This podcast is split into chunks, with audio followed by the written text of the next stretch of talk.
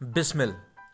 बिस्मिल एक Hindi self improvement podcast है, जिसका मकसद है अपने लिसनर्स की भाग दौड़ भरी ज़िंदगी में नई रिसर्च इम्पोर्टेंट टॉपिक्स को डिस्कस करना, जिससे वो अपनी ज़िंदगी को और भी बेहतर बना सकें।